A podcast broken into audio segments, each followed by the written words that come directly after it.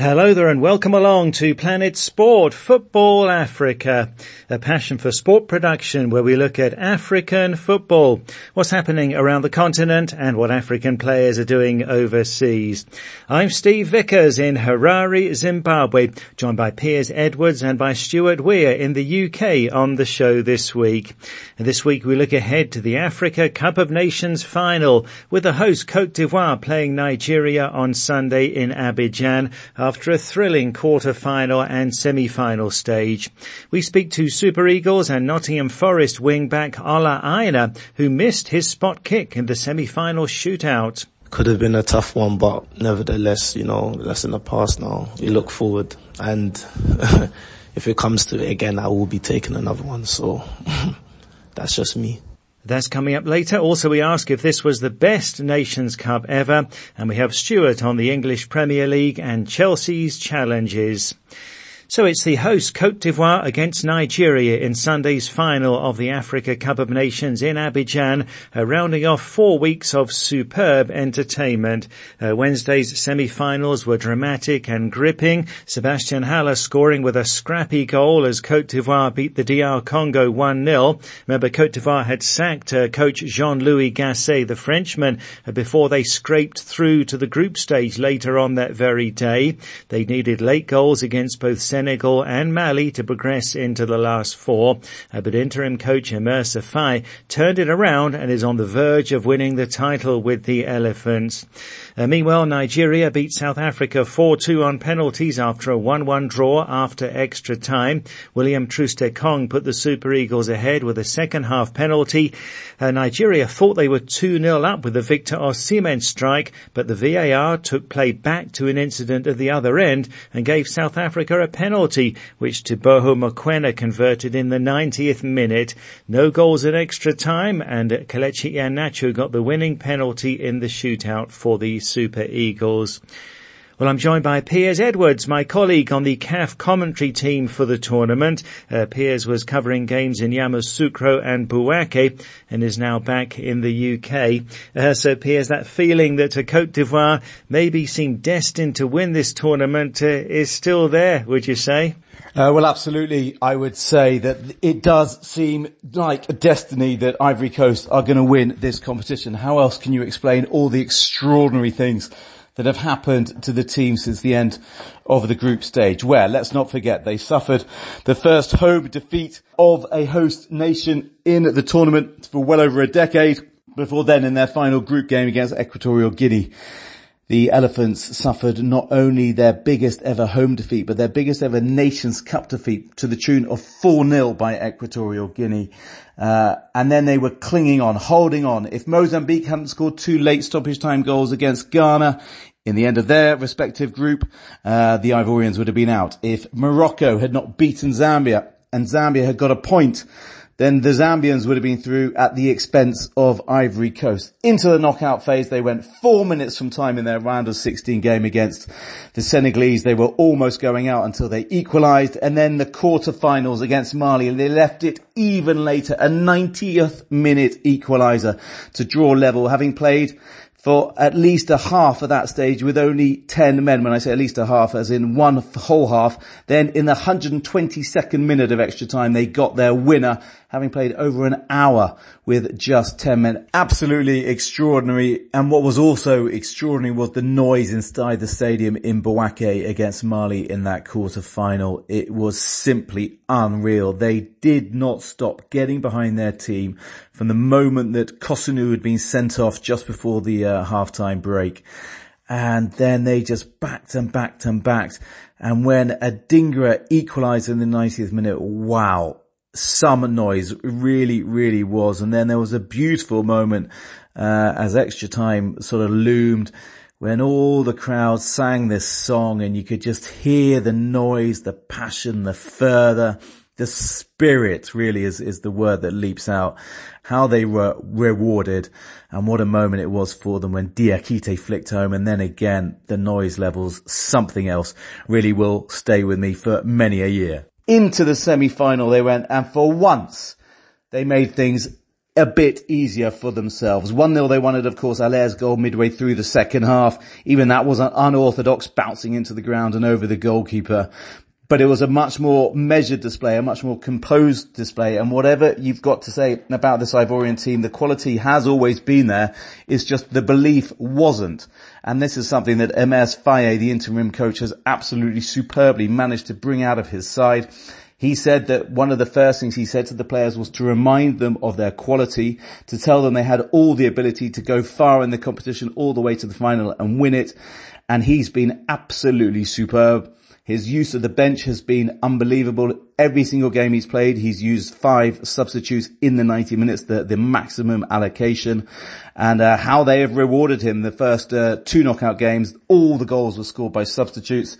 And then Haller, who he gave his first start, delivered the knockout blow. So an absolute triumph for them and um, they really, really believe they can now do it. And obviously winning it in the Alassane Ouattara Stadium where they were humbled 4-0 by the Equato Guineans is really important for the Ivorians as they go into Sunday's final. As for DR Congo, well, they played well, but they failed to really land any knockout blows whatsoever on the Ivorians. And that was, um, because they just couldn't trouble Yahia Fofana in goal. It was just one deflected effort really that he had to save and that was very powder puff by the time he got to him. So they made their chances, they just couldn't take them.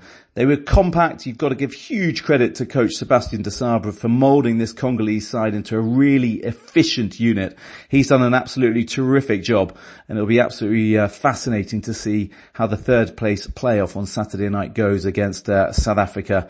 And let's not forget as well the protest made by the team using the spotlight, the global spotlight of football to shine attention on uh, the appalling conflict in the eastern region of uh, DR Congo, one of the worst humanitarian crises in the world or crises in the world, according to the United Nations, which has led to the displacement of nearly seven million people. So good that football is being used for, for a much wider uh, brief and uh, you've got to congratulate the Congolese players all round. Yeah, sure. So DR Congo will play South Africa in the third place match uh, on Saturday. Uh, thanks, Piers. Uh, stay with us. Uh, so the Nigeria-South Africa semi-final was another incredible game as Nigeria thought they had gone 2-0 up through Victor Osimhen, but as I say, VAR took a play back to an earlier incident in that move and gave South Africa a penalty and it went to a shootout. Super Eagles a game away from a fourth title and Planet Sport Football Africa's Oluwaseun Sheena Okeleji spoke to Super Eagles and Nottingham Forest wing-back Ola Aina, who missed in that shootout. Yeah, that was always the belief. I think everyone knew that was our goal and we've worked hard for it. So it's not a surprise that we're, we're finally there. You are not surprised. The world is surprised because Nigeria plays, you know, flamboyant football, attacking football and all that, but you've had to change your tactics, formation, even the way you play. And people are saying, this is not the Super Eagles. It's a completely different team, but you are in the finals. Yeah, you know, it's tournament football. You have to adapt to different situations. So I still feel at times we've played some, some good football in parts of the game in different games. So there's still that, um, trace of the flamboyant Nigerian football that people do know. But ultimately it's, um, we, we've, we've adapted to our situation and our, and this tournament. So that's why, that's why we're, we're in the position we're in now. Take me through this, man. In 2018, you couldn't go to the World Cup. In 2019, you had a disappointing AFCON by your own standards because you wanted to win it. Mm-hmm. You end up with a medal. Mm-hmm. Now you are close to the trophy and right immortality in the history of Nigerian football. How do you feel? I still, I feel the same. I feel the same. Obviously, the disappointments of not going to the World Cup was it was a big blow for me because I really thought I deserved to go, but nevertheless, you know, things happen. And then in 2019, we was going through transition with, you know, players in, in and out of the team and finding the best 11 and whatnot. And with all of that, we still, you know, got to the semi-final, still got to the semi-finals and we had a great campaign, which I thought we could have, we could have won that one also, but obviously it was, it was disappointing. We, we got knocked out, but it was, it was, it was a good eye opener for myself and obviously the, the team. And then being here now, in the in the final is just um, I think it's a testament to our hard work over the years. You know, I feel like it could have come it could have came earlier. The last Afcon, I feel like we could have gone all the way also, but it just wasn't meant to be. So maybe this is just the right time. The roller coaster against South Africa. I mean, you guys thought you are 2 0 up, only for you to consider penalty. And then again, in the shootout, you, I could place my house on you scoring. Yeah, um, yeah I know the, we went to, you know what, me, me myself, I knew, I knew they was gonna call it back. So I knew, but it, this is football, man. This it's a roller coaster, and South Africa's arguably the best team we've played this um in this Afcon. Very good, good team. And yeah, even me, I could put, I could put my money on it. I could put my house on it. I could put everything on it that, you know, I would have scored my penalty. Normally, um, you know, I put my penalties away. Normally I'm really good at them. I back myself as well, but someone had to miss and unfortunately it, it was me. So and the white celebration in the dressing room, you said, "Oh, this guy saved me." Yeah, yeah. The boys, the boys actually saved me, man, and the, and um, Nwabali saved me as well, saved all of us. So I'm just grateful to God. For, I'm just grateful to God for that because it could have been a tough one, but nevertheless, you know, that's in the past now. We look forward and if it comes to it again, I will be taking another one. So that's just me. What would it mean for you, your family, to live the Afcon? Yeah, that's, that's what I wanna, wanna do, you know. Um, to lift the AFCON would be amazing. To write your name in history and a fourth title for Nigeria would be amazing. I think it's a long time coming, so it would be amazing for, you know, the nation to get the fourth, the fourth one and really stamp some, some dominance because we do have that over Africa. Um, so yeah, it'll be, it'll be great and, you know, hopefully we, we, we can do it. You often say to me, you're a Christian boy, you're not a regular churchgoer, but you have strong faith in God. How much of an influence do you think some of the things that have been going on in this tournament, you look at the finalists, mm-hmm. Ivory Coast, and yourself and the whole thing that's going on, God in your word, Christianity, mm-hmm. Jesus Christ in your life, how much of an impact does that play in your career? Yeah, I think it's, it's, it's at the front of everything that I do anyway. I think having faith and having God in your corner is something that it surpasses anything, anything tactical, anything physical. Um, doesn't matter how good you are at football, how bad you are at football, whatever. I feel like if he's in the center of everything, then who who can come against that? So for me, it's very important to you know give glory, give praise in all in all situations. So yeah. And I hope on Sunday you'll be celebrating and giving God the glory for success. Yeah, I think I think God I think God sees our hearts. I think I think that's that's what's going to happen. Well, that is Nigeria and Nottingham Forest wing-back Ola Aina speaking to Planet Sport Football Africa's Oluwashina Okeleji. Uh, more on Nigeria shortly and also whether this has been the best ever edition of the Africa Cup of Nations.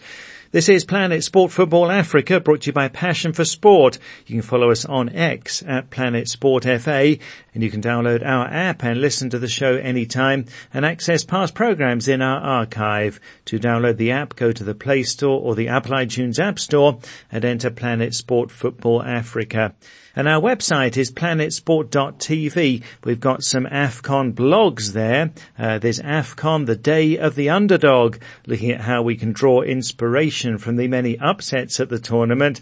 Also, uh, one called uh, Team Players Back Each Other and Find a Way to Win. Uh, look at the benefits of teamwork in life. Uh, that's on our website, planetsport.tv, and you go to the blog section.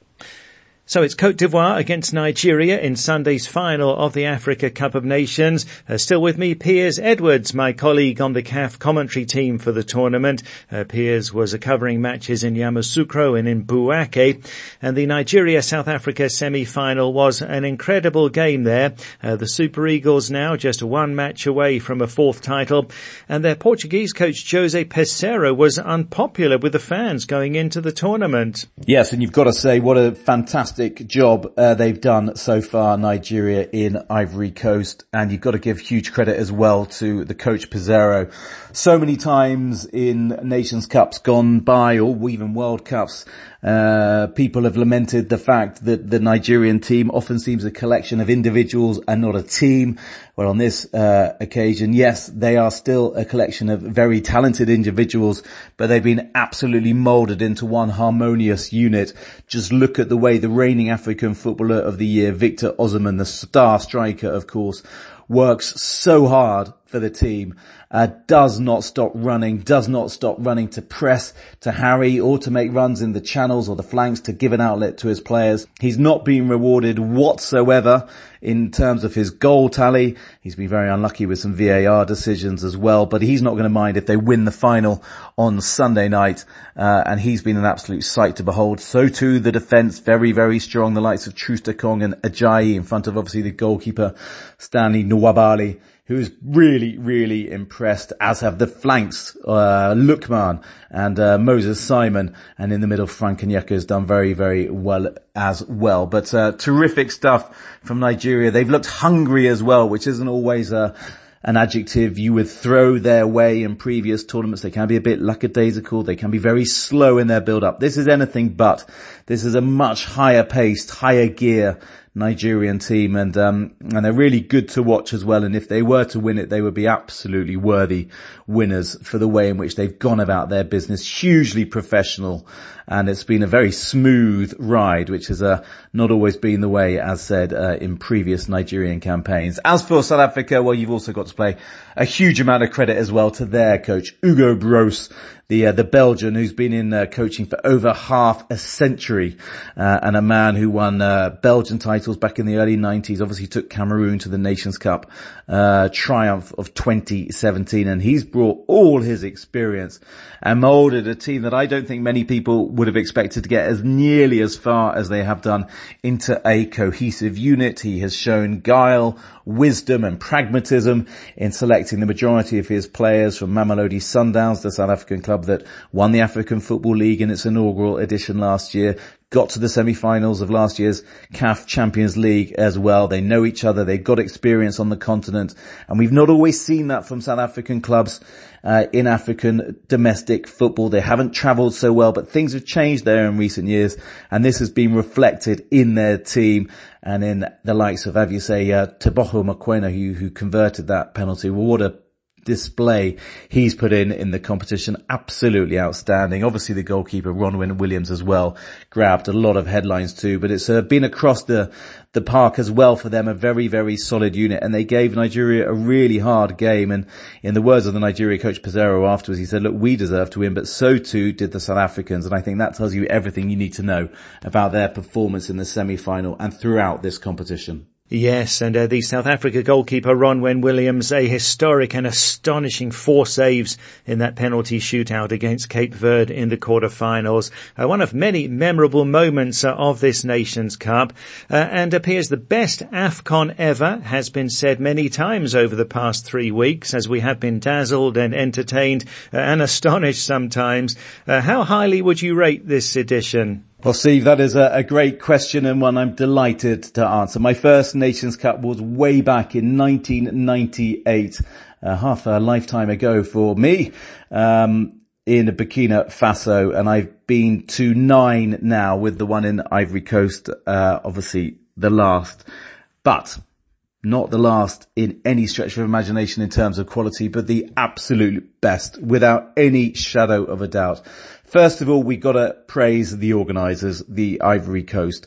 They have put a lot of money into this competition and, uh, and into the infrastructure of the country. We know that they had the two civil wars between 2002 and 2011 and the Ivorian government led by the president Alassane Ouattara, a former employee of the International Monetary Fund, certainly saw this as an opportunity to rebuild the country and they've been as good as their word plowing in billions of dollars, not just to the stadiums, but also, as said, into the infrastructure. So we've had a very smooth ride. The only problems, the ticketing, I can see, are the ticketing, as said, I don't think that's worked particularly well. And then the poor pitch at the Alassane Ouattara Stadium, which was always a problem even in the run up to the tournament, compounded then by having the opening ceremony on it. Those are the negatives. The positives are without any shadow of a doubt. The football, the games we've seen, absolutely superb performances across the park. I'm thinking the likes of Angola, Mauritania. That was a, a clash I saw actually between those sides in Bouaké. What a game that was. Mauritania were absolutely brilliant superb to watch, really exciting. They de- deserved everything they got from their coach uh, Amir Abdou, and there were performances all across the park. There were superb goals. Probably the pick of uh, the best for me, Kevin Pina for Cape Verde, that stunning strike that he delivered from about 30 yards. And just the quality of the whole tournament was uh, helped enormously by the standard of the pitches provided by the local organisers.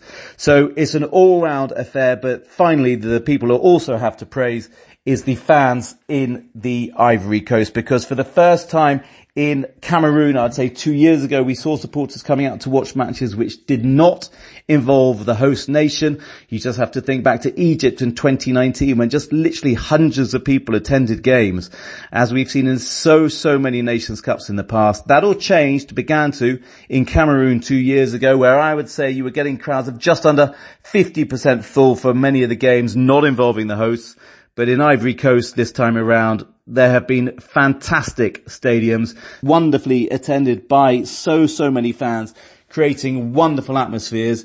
The organisers of this tournament said they wanted to create the best Nations Cup ever. And I think because of a whole variety of things, not the ticketing I said, but everything else, I would say that they have probably managed to do that. Certainly in living memory. I cannot speak about the ones in the early years, but I'd be very surprised if any of them saw a higher standard of football and more, uh, better attended games. And, uh, we've seen so many years the quality of African football just rise and rise and rise. And this has absolutely been the pinnacle. And let's now hope we get a final to be the cherry on the icing on the cake on Sunday night. Yeah, indeed. Uh, thanks there to Piers Edwards, my colleague on the uh, CAF official television commentary team, and asking for your thoughts on social media this week. Was this the best Africa Cup of Nations ever? Uh, from the group stage onwards, there has been talk of this possibly being the best ever Nations Cup uh, because of the thrilling matches, uh, the hosts somehow reaching the final, uh, good pitches, as Piers says, and good organisation. So it's certainly been memorable. How would you rate this edition? And has it been the best ever? You can go to our Facebook page, Planet Sport Football Africa and post a comment there or send us a WhatsApp to plus four four seven nine double five two three two seven eight zero. That's plus four four seven nine double five two three two seven eight zero. Was this the best Africa Cup of Nations ever? Right now, let's go to the English Premier League and uh, joined by Stuart Weir in the UK, our European football expert, and Manchester City looming large now, Stuart. Yes, indeed, Steve. Manchester City looking strong, but I want to start actually just with an overview. Last weekend, we had 10 Premier League games, 41 goals in all of them. And this is really the most unpredictable Premier League season I can remember. In the top game, Arsenal beat Liverpool 3-1, but the game was decided by a big mistake by Liverpool goalkeeper Alisson, one of the best in the Premier League. He came out of his goal, completely missed the ball, and left Martinelli with a tap-in. In fact, Alisson, to be fair, had a poor game and was, I thought, at fault with all three goals. But it'd be too simple to blame him. Liverpool were without Mo and Darwin Nunez, and you could see their lack of firepower. They had only one shot on target in the whole game. When the two teams met in the FA Cup a few weeks ago and Liverpool won, I said a lot was down to the tactical adjustments made by Jurgen Klopp. But last Sunday it was the reverse, with Mikel Arteta getting his tactics and substitutions spot on and dominating the game, and the much maligned Kai Havertz who will certainly never be a 30 goal a season Premier League striker, but he works tirelessly and creates space for the others. Now, just going back to Alisson for a moment, I saw some interesting statistics of goalkeepers who've played more than 120 games in the Premier League. The one who's made the most errors leading to goals is Everton's Jordan Pickford with 13 errors in 200 games. David De Gea 11 errors in 170 games.